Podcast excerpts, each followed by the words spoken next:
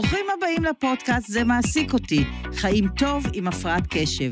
אני אורלי צדוק, פסיכולוגית תעסוקתית. ואני גלית יצפן, מטפלת קוגנטיבית התנהגותית בכלים יצירתיים.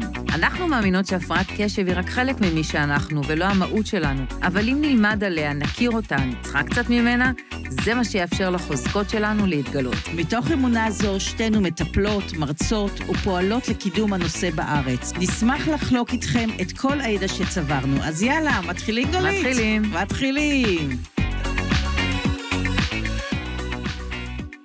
בוקר טוב, גלית, מה נשמע? בוקר טוב, וגלית הרוקחת. בוקר טוב, פזית, כן, הרוקחת. תכף נשמע למה את רוקחת. היום פעם שנייה, כי כל כך נהנינו בפעם הקודמת, הזמנו את דוקטור פזית פרנקל לייבוביץ', מומחית בפסיכיאטרה של ילד ומתבגר, מאבחנת ומטפלת ברמה היומית בילדים ומתבגרים הפרעות קשב, ומנהלת מרפאת בריאות הנפש בקופת חולים, בעלת קליניקה פרטית בהוד השרון.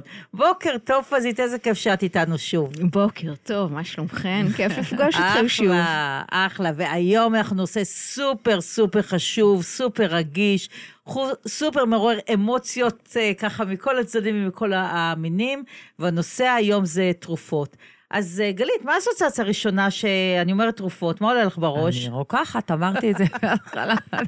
שזה אומר מה? אני אספר לכם שלפני, אה, אפרופו, תמיד שואלים אותי, את מאמינה בטיפול תרופתי? לוקחת טיפול תרופתי? כל השאלות האלה. השבוע בהרצאה, הם הדליקו את המזגנים והיה חום, כאילו, היה ממש, כאילו, כי בהתחלה קר, ואחר כך היה חם 30 מעלות. ואז באיזשהו שלב, באמצע ההרצאה שלי, אני אומרת, יואו, חם לי. עכשיו, כולם מסתכלים עליי, יושבים קהל מהאיש, ואני אומרת, רגע, רגע, אין לי פה, אין לי גלי חום, שלא תתבלבלו. אני מאלה שאוהבות לקחת תרופות. אני, אין לי סבלנות, תדקרו אותי, צמחי מרפא, תיקחו אותי ל-400 סינים. אני, אין לי הרבה זמן לחיות. אני אתמול שמעתי שחיים 30 אלף ימים. אז אם יש לי גל חום היום, אני רוצה שכבר אתמול הוא ייגמר, ומחר תהיה לי איכות חיים. אז אני, מה שאפשר לפתור בטיפול תרופתי, אני בולעת. אני. את בעד. אני בעד. עכשיו, זה, לא, האמת, זה לא עניין של בעד ונגד, זה בעד רווח ומחיר. מחיר. אני תמיד אומרת, אם אני מרוויחה מזה, ברור שאני אקח. אם אני מפסידה, אז אני לא אקח. אז נראה לי שסיכמתי את דעתי. אחלה, אבל אנחנו יודעים שבשטח יש המון המון פחד מתרופות, המון מחשבה שהנה זה משחק לנו במוח, הנה זה, זה, זה עושה אותי בדיכאון, חרדה, המון פחד מהעניין הזה. אז אה, מה את אומרת על החשש הזה מתרופות, לפני שככה נצלול לעומק? אז קודם כל אני אגיד לגלית שכשאנחנו חושבים על תרופות, תמיד צריך לחשוב מה הרווח ומה ההפסד. נכון, את רואה שאת יודעת על מה את מדברת. לא, כי בכל תרופה יש גם פוטנציאל להפסד. נכון. ואנחנו צריכים לעשות את המאזן ולחשוב עם עצמנו האם הרווח או הפוטנציאל לרווח גדול יותר מהפוטנציאל להפסד. טוב, זה ברור, אני לוקחת רק מה שאני יכולה יותר להרוויח ממה שאני אפסיד. נכון, אז, אז זה לא שאנחנו תמיד אומרים, וואו, יש תרופה, היא תפתור הכל, לא, הכל ברור. יהיה וואו, מדהים וזה, לא, ואנחנו צריכים. גם תוך כדי זה, זה לא. לחשוב, תוך כדי התהליך, לחשוב תמיד ולעשות את המאזן הזה. זה לגמרי. אה, אז קודם כל נתחיל, אנחנו מדברים המון על ריטלין, נכון? איזה תרופות קיימות בכלל? יש רק ריטלין? יש היום, יש כמה וכמה תרופות. כשאני התחלתי ב- ב- כמתמחה בפסיכיאטריה, אמרו, יש ארבע תרופות לקשב. יש ריטלין, hey. יש ריטלין SR, יש ריטלין LA, ויש קונצרטה, וזהו. וזהו. החיים היו פשוטים. כן, ומי שיש לו המון המון כסף יכול לקבל ריטלין גם במדבקה. אה, לא, לפני זה היה, אני הייתי מהראשונות שייבאו. לארץ דרך שורט הבנצ'יק, את הוויוואנס, זה עלה, עולה לי אלף שקל לא בחודש. היה, עוד לא היה. כשאני התחלתי, אז בהיסטוריה הרחוקה, mm. אז, אז לא היה עוד את הוויוואנס ביבוא, זה מה שהיה. היום יש עוד כמה תרופות, אבל uh, בהחלט מספר uh, לא עצום של תרופות, יש כמה וכמה, אבל uh, זה מה שיש. למה בכלל מטפלים בתרופות עם הפרעת קשב? זה הפרעה רפואית? מדובר בהפרעה רפואית, בבלגן שנעשה במוח ברמת הרצפטורים והנוירוטרנסמיטורים, וכשיש הפרעה ברמת הרצפטורים והנוירוטרנסמיטורים, אנחנו מטפלים בה בתכשירים רפואיים. אז המון אנשים אומרים, אבל זה יגרום לי לחרדה, זה יגרום לי לדיכאון, זה לא אני. אני נעשה אפאתי, אני נעשה לא חברתי, יש לי מצבי רוח, אני לא יצירתי. המון תלונות סביב העניין הזה של הפרעת קשב. אז מה יש לך להגיד על זה? זה עושה חרדה? תראו, זה עניין, התרופות הן עניין מאוד מורכב, ואנחנו יכולים לדעת איזו השפעה תהיה להם רק לאחר שאנחנו מנסים. יש ילדים, אני מדברת פה על ילדים ועל מתבגרים, כי זה המומחיות שלי ואני מתעסקת עם ילדים ומתבגרים ואני לא יכולה לחוות את דעתי על מבוגרים.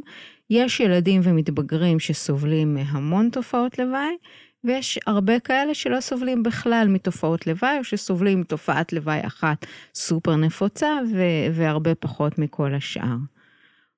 כמעט כל התרופות שקשורות בקשב גורמות לירידה בתיאבון. כמעט זה לא כולם. רע תמיד. זה...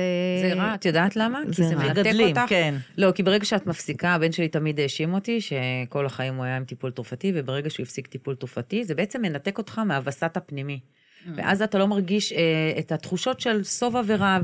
וברגע שהוא הפסיק עם טיפול, עם הטיפול התרופתי, הוא נורא השמין, כי בעצם היה לו בור, כל הזמן הוא היה רעב, רעב, רעב, רעב. אז הניתוק הזה, כמו שאומרים, גם ניתוק רגשי הוא לא. טוב. זה, זה יוצא איזה סוג של ניתוק. הטיפול התרופתי גם הרבה פעמים ניתוק חברתי. זה יעיל אולי ללמידה, ולעשות את מה שאתה צריך לעשות. יש ילדים שכשכל החברים שלהם אוכלים בעשר ולהם לא מתחשק, זה גומר אותם. הם רוצים שכל הילדים אוכלים, הם רוצים גם לאכול. ואפשר להבין אותם. נכון, להיות כמו אז, כולם. אז זה, זה אישו. נכון. צריך להבין שזה אחת מתופעות הלוואי, וצריך הרבה פעמים להרגיע את הסבתות, שאומרות שהילד לא אוכל צהריים, ואם הילד לא אוכל צהריים אז העולם קורס. אז צריך להבין שזאת תופעת לוואי של התרופה. כן, וללמוד איך לנהל את זה, כי הילד רעב בלילה, ואז מתחילים ארוחות ערב בשעה מאוחרת. בעצם אני חושבת שהטיפול תרופתי, מה שנורא חשוב להבין, שצריך ללמוד, וזה מה שעושים, ללמוד איך זה משפיע עליך, מה תופעות הלוואי, באיזה חומרה, ואיך אתה הולך לנהל את זה, כי זה משהו שאתה צריך ללמוד לנהל, לראות כאילו מתי לאכול, איך לאכול, מתי לקחת, מתי ללכת לישון, יש כל הזמן עניין סביב הדבר הזה. נכון. זה לא זבנג וגמרנו. יש עוד תופעות לוואי נפוצות?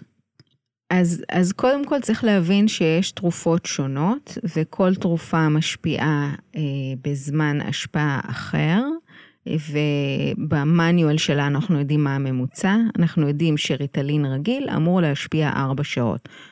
האם על כל הילדים הוא משפיע 4 שעות? לא. יש ילדים שהוא משפיע עליהם 3 שעות, יש ילדים שהוא משפיע עליהם 5 שעות ו-6 שעות, אבל הממוצע הוא שריטלין רגיל משפיע 4 שעות, ריטלין SR משפיע 6 שעות, LA 8 שעות, קונצרטה, 12 קונצרטה, שעות. כבר לא מדברים כבר על לא? 12 שעות, מדברים יותר על כיוון של 10 שעות. ויוונס. ויוונס אה, 12. משפיע 14 שעות. Mm, זה הילדה הוא לא ישנה. התרופה הכי ארוכה, אביוונס. אדרל, אדרל משפיע 5-6 שעות בממוצע. סטרטרה. סטרטרה היא התרופה הילד- כל המטופלים פה ילדים. שעובדת אחרת לגמרי, היא תרופה נכון. שהיא אחרת, היא לא. כמו כל שאר התרופות, היא עובדת במנגנון אחר. מושעה. היא זאת שהיא תרופה שצריך לקחת אותה באופן רציף, בניגוד לשאר התרופות שהיום לקחתי, היום זה משפיע, היום לקחתי, היום יהיו לי תופעות לוואי, מחר אני לא לוקחת, אז מחר היא לא תשפיע, ומחרתיים גם כנראה לא יהיו לי תופעות לוואי. הסטרטריה היא אחרת, היא תתחיל להשפיע פחות או יותר חודש אחרי שמתחילים לקחת אותה במינון שאמור להשפיע, והיא משפיעה באופן רציף בכל שעות היממה כשהיא משפיעה, אבל ההשפעה שלה הרבה הרבה יותר עדינה משאר התרופות, והיא מתאימה ל... למקרים מאוד מאוד ספציפיים שצריך רק את הבוסט העדין כן. הזה. אה, מה התרופה הכי חדישה היום שנכנסה לשוק? יש את הגואנפצין. אה, על זה רציתי לדבר. מה? כן. תראי לנו על זה. אז הגואנפצין אה, היא תרופה שבעצם עובדת אה, אחרת לגמרי משאר התרופות, אה, והיא גם אה, דורשת טיפול ממושך, לקחת אותה כל יום, לא להתחיל פתאום, לא להפסיק פתאום. והיא באמת תרופה חדישה מאוד, שכרגע נמכרת רק באופן פרטי, ולבעלי האמצעים והיכולות לקנות Mm. אותה באופן פרטי. גם היא לא חפה מתופעות לוואי, אה, והיא נשמרת למקרים ש... ששאר התרופות לא עזרו בהם. אז קודם כל צריך גם להכיר את התרופה, וגם צריך צריך להכיר להבין... את התרופה, והתרופה התרופה נבחרת הרבה פעמים על פי טווח הזמן שבו הריכוז נדרש ומחויב. וגם, האם אפשר לבלוע, יש המון ילדים שעד גיל מאוחר יכולה להתאים להם תרופה ויש להם עניין עם בליעה, ולא מצליחים בכל השיטות ריפוי בעיסוק כוס מיוחדת, לא מצליחים לבלוע. יש תרופות שאסור לפתוח ואסור לרסק, ואז זה בעצם משנה את המחשבה על איזה תרופה לתת, נכון? נכון מאוד. כן, אז אני חושבת שהדגש פה, גלית, זה באמת על עניין של מקצועיות. זה מישהו שבאמת מכיר לעומק, במקרה הזה יש לנו פה מישהי, שבאמת מכירה לעומק את כל התרופות, את כל המרווח, את כל המגוון, את כל השפעות הלוואי, ואחרי שיש ידע מעמיק ורחב, אפשר לעשות אקספלורציה רצינית, לראות מה עובד ומה לא עובד, לקבל החלטה מושכלת, ובאמת עם מסר נראה לי שאנחנו רוצות להעביר פה, זה לא משחק. זה לא משחק ילדים הדבר הזה, תרופות זה דבר רציני, אי אפשר לקחת מחבר כי נתקעתי, או, או כי לאימא שלי. לאחותי יש. אה, לצערי זה לא כל כך ברור, אני חושבת שכדאי ש, שנדגיש את זה. השיקולים המקצועיים פה הם שיקולים מאוד רחבים, מאוד מורכבים, וכדאי ללכת למישהו שבאמת יודע, ואנחנו באמת אה, סומכים עליו לעשות, אם זה מסר אחד שאנחנו יכולים להעביר אה, בתוך הסיפור הזה. אז תנו לי רגע לייצג את הקולות של המתנגדי תרופות. שזה בסדר, יש את הקולות האלה, שתמיד, בייחוד. כל אלה שמתעסקים בהומופתיה, וכל אלה שמתעסקים ברפואה אלטרנטיבית, אומרים, ברגע שנתת תרופה, טיפלת בסימפטום ולא בבעיה. אגב, שאותי זה מצחיק, כי באמת, הפרעת קשב, המטרה היא לא לפתור את הבעיה, נכון? אנחנו נותנים כלים להתמודד עם הבעיה, זה לא ש... עם הסימפטומים. זה לא יש שעם הסימפטומים, יש, התפקוד שלנו לקוי, ואז בעצם, נכון, באותו זמן התפקוד משתפר עם הפרעת קשב, זה לא תיפתר הבעיה. יש לי המון כבוד לרפואה משלימה, ומי שמאמינים ברפואה משלימה ורוצים לנסות אותה, וולקאם. כאילו באמת, מי שטיפול בהומאופתיה עזר לו, אני מורידה את הכובע, ואני אומרת, אה, נהדר. Go for it. לך על זה. לכו על זה ותנסו את זה. כל מה שעובד. תראו. כשעושים גוגל על טיפול ב-ADHD, מקבלים שלל דברים שחלקם לחבק עצים, אבל יש דברים שאני חושבת ש... אני חייבת לציין שלחבק עצים עוזר להרבה אנשים, ויש מחקרים מדעיים שאומרים שיש. מקלחת יערות ביפן וכל מיני דברים, זה מאוד מרגיע, רק שנדע שאנחנו לא מזלזלים בשום דבר, בייחוד אם הוא מוכח מחקרית שעובד. אבל מפה אנחנו יכולים להמשיך. לא תראו, אני חושבת. שכל טיפול עזר למישהו, נכון. ואנחנו לכן אה, לא נפסול שום טיפול על הסף ולא נגיד שהוא לא עוזר, ויש אה, שיטת ימימה, ויש אה, נוירופידבק. ב-ADHD זה לא ידעתי. כן, ונוירופידבק ועוד כל מיני שיטות שעזרו בכל מיני, ל, לילדים ספציפיים.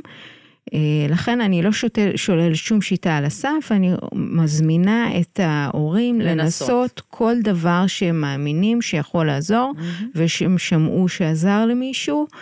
כי לטיפול התרופתי בהפרעת קשב יש תופעות לוואי מבאסות, ואם לא מגיעים לטיפול הזה מתוך הבנה שאין ברירה, אז אין שום סיכוי לעמוד בו. זה יכול באמת להזיק, את ראית טיפולים תרופתיים שממש מזיקים? כן. זה, יכול, זה מזיק. איזה הנחה. לא, הנחה. נתחיל מזה, לא, נתחיל לפעמים באמת טיפול מזה, לא מותאם, כן, הוא יכול לעשות לא, את זה. גם, תראו, נתחיל מזה שהטיפול התרופתי בהפרעות קשב מדכא תיאבון לשעות, לשעות רבות. רוב הטיפולים התרופתיים לא, נלקח, לא משפיעים רק לארבע שעות, אלא משפיעים ליותר מזה, והילד לא אוכל ארוחת אה, עשר בבית ספר, ולפעמים הוא לא אוכל ארוחת צהריים בצהרון שהוא בצהרון, והוא פתאום מת מרעב בשעה ארבע, או בשעה שש, או בשעה שמונה, או בשעה עשר בלילה, הוא מת מרעב כי הוא לא אכל כל היום. וכבר הדבר הזה יש לו השפעות חברתיות, כי כולם הולכים לאכול המבורגר בצהריים והילד לא יכול להצטרף, וכולם הולכים לאכול גלידה ולילד לא מתחשק. אז, אז יש לזה השפעות אה, משמעותיות על, אה, על איכות החיים שלו, על המשקל שלו, על הרגלי האכילה שלו, על שעות על, אה, השינה שלו. על שעות השינה שלו, תכף נדבר גם על שעות שינה, שזו תופעת לוואי אחרת, אבל, אבל יש לזה השפעה על חיי הילד, על חיי המשפחה, שצריכה להיות ערוכה לזה, לי בריאות, גלית, אה, שצריכה להיות ערוכה לזה. נושא מעורר. שפתאום נפתח התיאבון בשעה שש, העולם מת, והילד חייב לאכול הרגע. עד ב-5.59 לא מוכן להסתכל על שום דבר לאכול, ב-6 ושתי דקות, אם לא תהיה ארוחה מונחת על השולחן, וואו, חבל טירוף. על הזמן. אז כל ילד והסיפור שלו, וכל ילד והמשפחה שלו, וההיערכות של המשפחה סביב זה, אבל צריך להבין שזו תופעת לוואי שקורית כמעט עם כל התרופות וכמעט לכל הילדים. אז זה באמת אה, משהו שצריך אה, להיות מוכנים אליו. אה, שינה זה גם עניין. התרופות האלה באופן מפתיע הן תרופות מעוררות. כמעט כל התרופות שמנינו פה הן מעוררות, הן נקראות סטימולנטים. אז אנשים שלא ישנים, יש להם כבר כמעט כמו הפרעת קשב בגלל השינה, בגלל נכון, החוזר שקט נכון, של שינה. נכון, ההפרעה- בהב- בהבחנה המבדלת, שאם אנחנו זוכרים אה, שדיברנו עליה, אז צריך גם לשלול בעיות שינה. ו... אה, אם אין בעיות שינה, הכדור ייצר בעיות שינה. כי ילד שלוקח, או מתבגר, שלוקח ויוונס, אפרופו בתי הבכורה, שהיא לוקחת כל יום ויוונס כי יש לה בגרויות, אז היא הולכת כל יום לישון בשלוש, כי היא מתה לישון ולא מצליחה. אז סביר להניח שהיא לא תצליח לקום בבוקר מוקדם לבית ספר, ואימא שלה מרשה לה, כי היא צריכה להשלים, אז- להשלים קצת שעות שינה בגלל הטיפול אז- התרופתי. אז, אה, אז אה, הטיפול התרופתי עלול לגרום להפרעות שינה. לא כל הטיפולים התרופתיים גורמים להפרעות שינה אצל כל הילדים, אצל חלק מהילדים זה מפריע לשינה. מכירה אגב- ילדים שעם טיפול תרופתי להפרעת קשב ישנים? נכון, הרבה ילדים שישנים מצוין עם טיפול. וגם יש מחקרים שיש ילדים הפרע, עם הפרעת קשב שהטיפול התרופתי דווקא עוזר להם לשינה. באמת? כן, איך? איך? אבל זה כדור מעורר. שההליכה לישון שדורשת מהם להירגע, מהמם. ו, ואם הם נורא מוסכים ומיליון דברים נכנסים להם למוח והמוח שלהם ממשיך לעבוד על אז הם צריכים- 120 הם- הם קמ"ש, מרוכזים בשינה? אז דווקא העלייה בריכוז משפרת להם את היכולת להירדם. איזה יופי. אז יש מחקרים גם כאלה, אז כל ילד לגופו. לגופו, ואנחנו לא יכולים לדעת מה יקרה עד שאנחנו לא מנסים תרופה ספציפית על ילד ספציפי, ומנסים להתאים מינון. אז בעצם את אומרת משהו חשוב. כשאתה הולך לרופא, הרופא בעצם גם מתחיל באיזשהו ניסוי וטעייה, נכון? ועושה איזשהו... צריך להבין שטיפול תרופתי, התאמה של טיפול תרופתי זה מסע. נכון. זה לא איזה עניין של זבנג וגמרנו, מחר יש לו בגרות, היום אנחנו, היום נפנה לעזרה כן. ומחר נקבל את התרופה. זה נורא וזה חשוב. יעזור. צריך להבין שזה מסע שיוצאים אליו עם כוחות ועם הבנה שזה לא יקרה בן רגע, ושאנחנו מאוד מקווים שבאיזשהו שלב במסע אנחנו יכול, נוכל אה, לנוח קצת ולהגיד, אוקיי, אנחנו במקום טוב שבו התרופה עושה בעיקר דברים טובים, ותופעות הלוואי שלה הם כאלה שלא מציקות והן כן נסבלות. ולכן אנחנו יכולים להגיד שאנחנו עכשיו במקום מתאים. אבל מה שטוב... אבל מתי, מתי למשל אנחנו נגיד שאנחנו לא במקום מתאים? למשל, כשההורים מדברים על זה שהילד הוא אדיש, הוא יושב, הוא לא משתתף בהפסקה, הוא זומבי. תמיד הורים שואלים, מה, אנחנו ניתן תרופות כדי שהילד יהיה זומבי? חס וחלילה. אז לא, אנחנו, זאת בוודאי לא המטרה שלנו שהילד יהיה זומבי, וכשזה קורה אנחנו מנסים לעשות התאמה של המינון או להחליף תרופה, כי אנחנו מאוד לא שמחים ולא מרוצים כשהילד הוא זומבי. בטח לא כשהוא בגיל ההתבגרות והמשימה... בשום גיל אנחנו לא המשימה רוצים, שלו היא חברתית. בשום גיל אנחנו לא רוצים ילד זומבי. אז בעצם אם הטיפול יוצר ילד זומבי, אנחנו מבינים שהטיפול לא מתאים, וגם לא צריך לחכות הרבה זמן. טיפול תרופתי בהפרעת קשב אחרי יום, יומיים, שלושה. את רואה את התופעות לוואי, לא צריך עכשיו לתת חודש ולחכות. אנחנו בדרך ו- כלל מדברים על שבוע.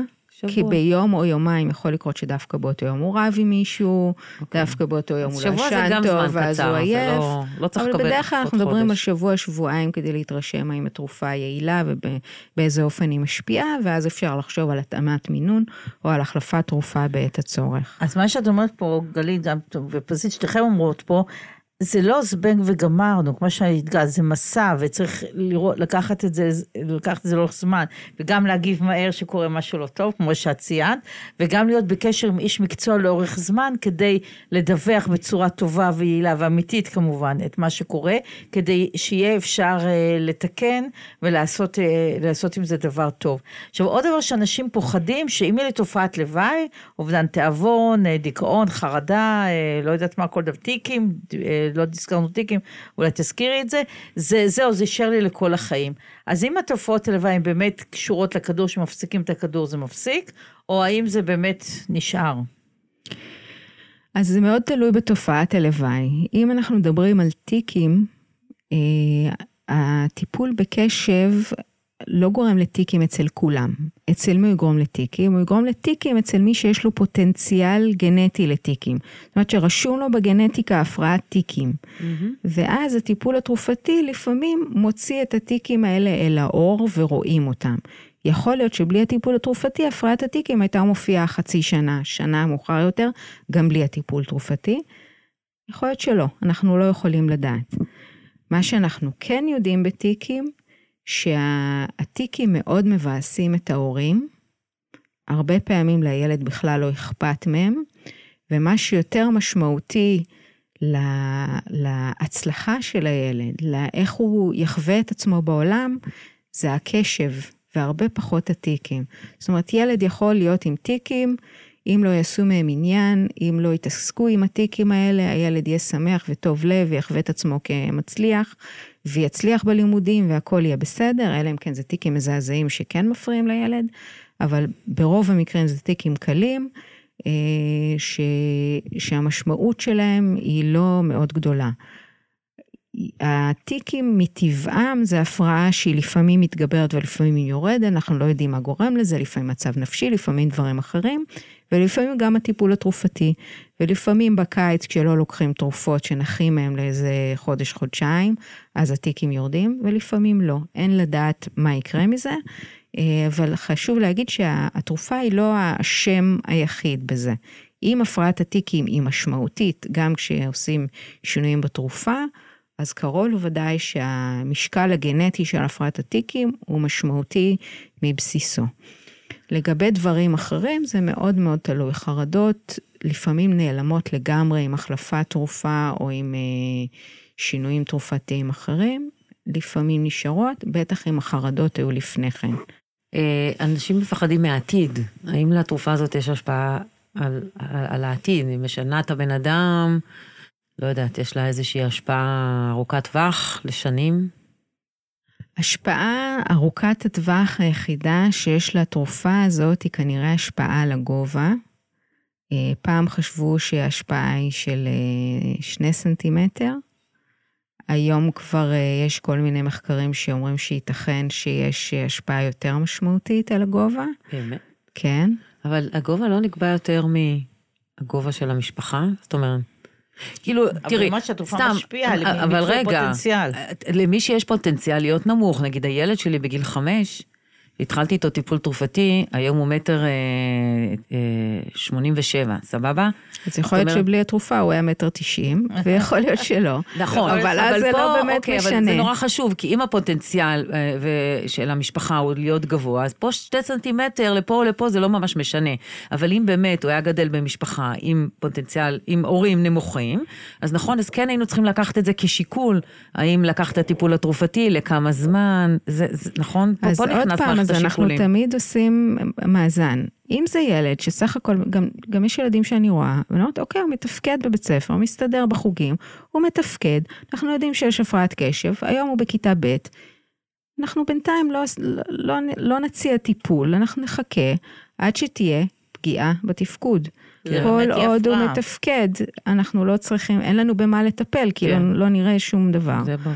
אז אה, ולפעמים הילדים מחפים על זה בעזרת כישרונות אחרים שלהם. Mm-hmm. ילדים שהם סופר אינטליגנטים, לפעמים הלימודים כל כך קטנים עליהם, שמצליחים להגיע עד כיתה ז' או עד כיתה ט', שזה נכון. נקודות שבהם הרבה פעמים מאבחנים ילדים כאלה, כן. שרק אז הפרעת הקשב היא באמת מהווה איזושהי אבן נגף בלימודים. את יודעת, אני מאוד שמחה למה שאת אומרת, כי הרבה פעמים כשאני שולחת הורים לאבחון לפסיכיאטר, אומרים לי, למה צריך במילא, כאילו סתם לדחוף לי תרופות? ואת אומרת, נורא יפה, אני גם בתור פסיכיאטרית, אני לא דוחפת תרופות, לא נותנת בכוח לאף אחד תרופות, אני מבינה שזה חלק מהטיפול. במקרה הצורך ושיש פגיעה בטיפול, אנחנו ניתן תרופות, אבל זה לא... אני לא אדחוף לילד טיפול תרופתי, וזה רק הטיפול. זה, אני בעצם קודם מסתכלת... קודם כל, המונח של לדחוף תרופות, זה, נורא. זה מונח שאני לא מסוגלת לשמוע. אבל את מבינה שככה חושבים עליכם. אני מבינה שזה המחשבות עליכם, הפסיכיאטרים. אני חושבת, לא, אני חושבת שילדים שמגיעים אליי לבדיקה, הם ילדים שנמצאים בסבל. נכון. ו... את זה אסור לשכוח באמת, כן. ילדים בסבל. וכשילדים בסבל, אנחנו צריכים לחשוב איך להקל עליהם. ו... וכאן אנחנו עושים תוכנית טיפול, שחלק ממנה לפעמים כולל טיפול תרופתי. ואם יש צורך בטיפול תרופתי... זה רק טיפול תרופתי, או בדרך כלל זה עם עוד טיפולים? או לרוב את חושבת שמספיק טיפול תרופתי? שוב, תלוי כמובן במקרה, אבל בדרך כלל. תראו, טיפול תרופתי הוא כמעט, הוא הטיפול היחידי שמוכח כיעיל בהפרעת קשב. נתחיל מזה. אז כמעט תמיד אני אציע טיפול תרופתי אם הבחנתי הפרעת קשב ואם יש פגיעה בתפקוד. יש טיפולים נוספים שיכולים לתמוך. קודם כל, כמו שאמרתי כבר, אם אה, יש בעיות נוספות, אם יש אה, בעיות חברתיות, אם יש חרדה, אם יש בעיות בדימוי העצמי. קושי בוויסות רגשי. כן, אז כל אלה דורשים טיפול ניהולים. רגשי. אה, אם יש אה, פגיעה משמעותית בתפקודים הניהוליים, בהתארגנות, אז יש מקום לטיפול בריפוי בעיסוק. אם יש בעיה בכתיבה, אז גם המקום של הטיפול הזה הוא בריפוי בעיסוק. זאת אומרת, זה תמיד משהו שלוקח בחשבון את כל הדברים, זה לא רק, טיפול תופעתי לא פותר את הכל, הוא יכול להיות יעיל בחלקים של הקשב, של האימפולסיביות, של הוויסות, נכון? אבל הוא, הוא רק חלק מהטיפול. בהחלט רק חלק מהטיפול.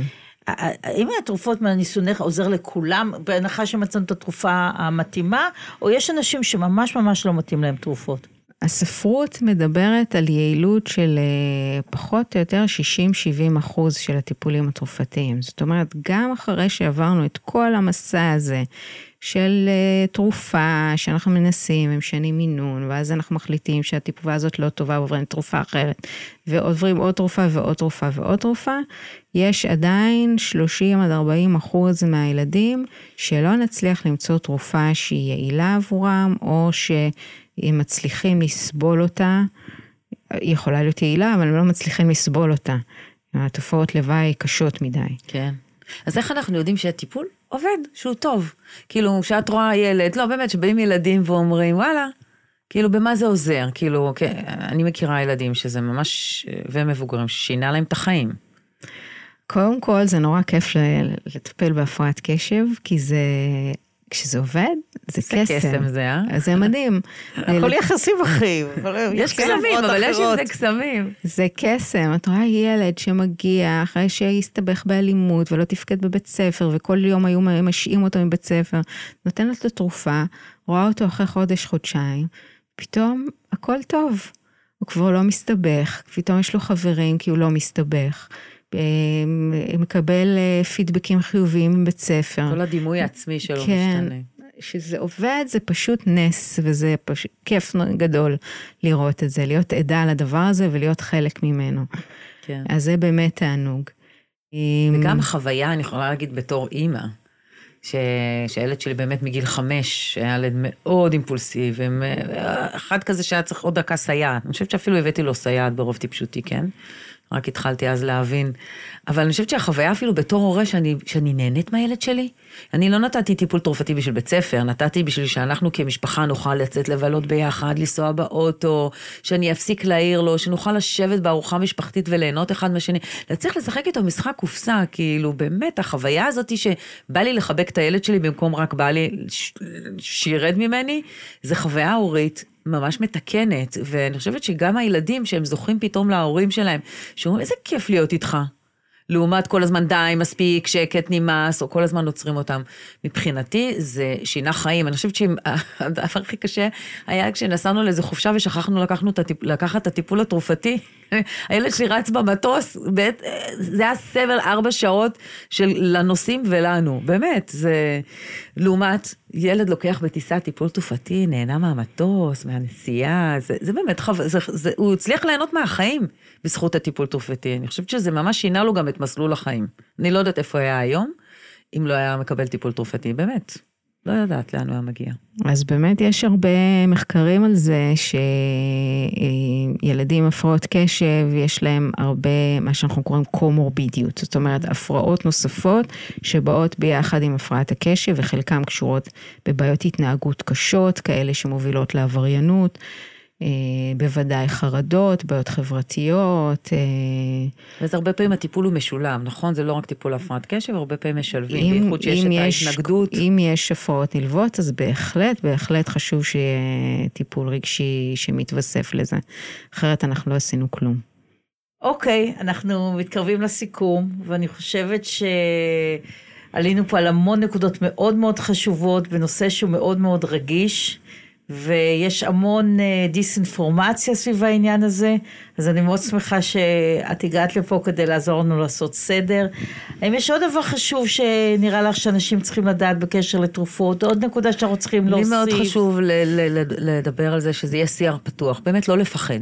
לא, לפחד מהפחד, מהסטיגמות, הרבה פעמים לא לטפל. כשיש טיפול יעיל ולא לטפל, זה שנים של טיפול רגשי או טיפולים נלווים אחרים. גם לא לטפל זה נזק, כי אז אנחנו יוצרים בעיות משניות נלוות, המון חרדות, דחייה חברתית, בידוד חברתי, תת הישגיות, שאחר כך לטפל בזה זה הרבה יותר קשה.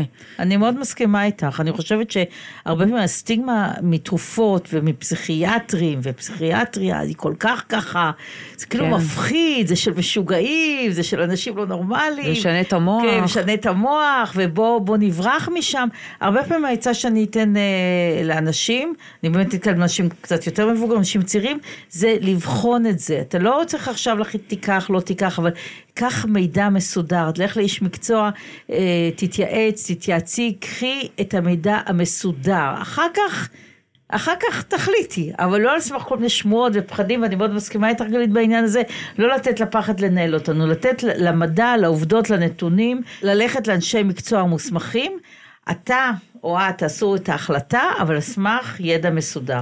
דבר שני, אה, לא להתבייש להיעזר באיש מקצוע, לעשות ליווי. גם אם אתה הורה, אתה כהורה מפחד מזה, או חושש מזה, או לא יודע מה תופעות הלוואי, ואולי הרופא פחות זמין, תתייעץ עם איש מקצוע שמלווה, עם הילד בטיפול רגשי, אז אפשר להתייעץ עם איש מקצוע שמלווה, אם יש חששות, ובאמת, לעשות את זה בדיאלוג, זה לא זבנג וגמרנו כמו שאמרת, לחזור לרופא, להגיד זאת תופעת הלוואי, לא לקבל את זה כ... עובדה, אלא להתחיל איזשהו דיאלוג, להבין שזה דיאלוג מתמשך עד שמוצאים, זה ניסוי וטעייה, גם הרופא אין לו את כל התשובות. בעצם הרבה פעמים אני כהורה, הרבה פעמים שואלים, הנה זו שאלה שלא דיברנו עליה, אבל אם לתת אותה טיפול תרופתי בחופשות, בחגים, אה, או רק לבית ספר, זה, זה שאלות שצריך להעלות אותן ולדבר איתן עם הרופא או עם המטפל, נכון? נכון, יש הרבה מורכבויות שצריך אה, לחשוב על כל מקרה לגופו, וגם אה, לתופעות הלוואי, זה סיבה לדבר עם אה, איש המקצוע המלווה ולהבין מה לעשות איתם. זה לא שאם לילד יש כאב ראש אחרי יומיים של ריטלי, להגיד, טוב, גמרנו, התרופה הזאת לא מתאימה, אנחנו נמשיך להסתדר כמו שהסתדרנו עד היום, וזהו. כי באמת, חבל. אני רוצה להגיד שהפרעת קשב היא בעיה מאוד משמעותית לאיכות החיים של הילד ושל המשפחה, אבל בעיקר של הילד. אה, ואנחנו חייבים לקחת את זה בחשבון כשאנחנו עושים אה, תוכנית טיפולית, ולהבין שזה לא משהו שאפשר לחפף אותו ולהגיד אין לזה שום משמעות, ואנחנו, ולא מעניין אותי מה שהמורה אומרת. כן. מעניין אותנו הילד, אה, והילד סובל, ולכן חשוב לטפל. וגם הילדות, כמו שאמרנו קודם. והילדה גם סובלת. למרות שלא תמיד היא נראית כזאת. אז אה, וואו, זה היה דבר ממש חשוב, ותודה רבה שבאת אלינו וככה הארת את עינינו בהמון דברים חשובים. ואנחנו באמת מקווים אה, שכל אחת ואחד ששמע אותנו היום יעשה את השיקול דעת שלו, אבל באמת בצורה ממש ממש רצינית, ואיך אמרת כן. גלית, לא מתוך פחד, אלא מתוך כן. מודעות והבנה. ובאמת לזכור שזה עניין של רווח ומחיר, ואפשר כל פעם לעצור, לבדוק, לשאול, לעשות את זה בדיאלוג, לזכור שאתם לא לבד בתוך הדבר הזה, לא להיות מונעים מפחדים. אני חושבת שבמקום שגם את הילדים אני מלמדת, אם אנחנו באים לזה מתוך עמדה סקרנית אה, ובודקת, וגם הילד בכלל לומד לבדוק על עצמו מה זה הטיפול, איך הוא משפיע עליו, אז אפשר באמת אה, להיות במסע הזה ביחד. ו... לבדוק את היעילות, אז אה, ולמצוא רופא טוב, נכון? כמוך רופאה כזה, מרגיעה, שלווה, שיודעת, אני חושבת שזה נורא חשוב אם אתם נמצאים, וזה באמת אולי ככה להורים, אם אתם הגעתם לרופא ואתם מרגישים שהוא אולי קצר רוח, אולי לא באמת קיבלתם את כל המידע, אולי אין דרך תקשורת אחר כך לדבר את הדבר הזה, אז זה בסדר גם להחליף רופא, אבל באמת למצוא מישהו שעושה את זה בדיאלוג איתכם ולהבין ש... הגעתם לאיזשהו מסע כזה ביחד. הקשר שנוצר, זה טיפ מאוד חשוב, הקשר שנוצר עם הרופאה, עם הרופא, זה חלק מאוד מאוד חשוב בטיפול. אם לא מרגישים נוח לפתוח את הכל, להגיד את הכל, אם לא מרגישים זמינות והקשבה, זה כנראה לא הרופא או הרופאה המת... המת... המתאימים לכם. כן, כן. כן, את זה גם צריך לדעת לבחור.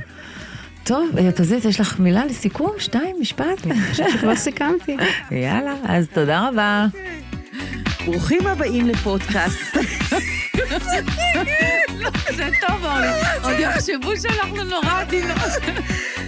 ברוכים הבאים לפודקאסט. אוקיי. ברוכים הבאים לפודקאסט, זה מעסיק אותי.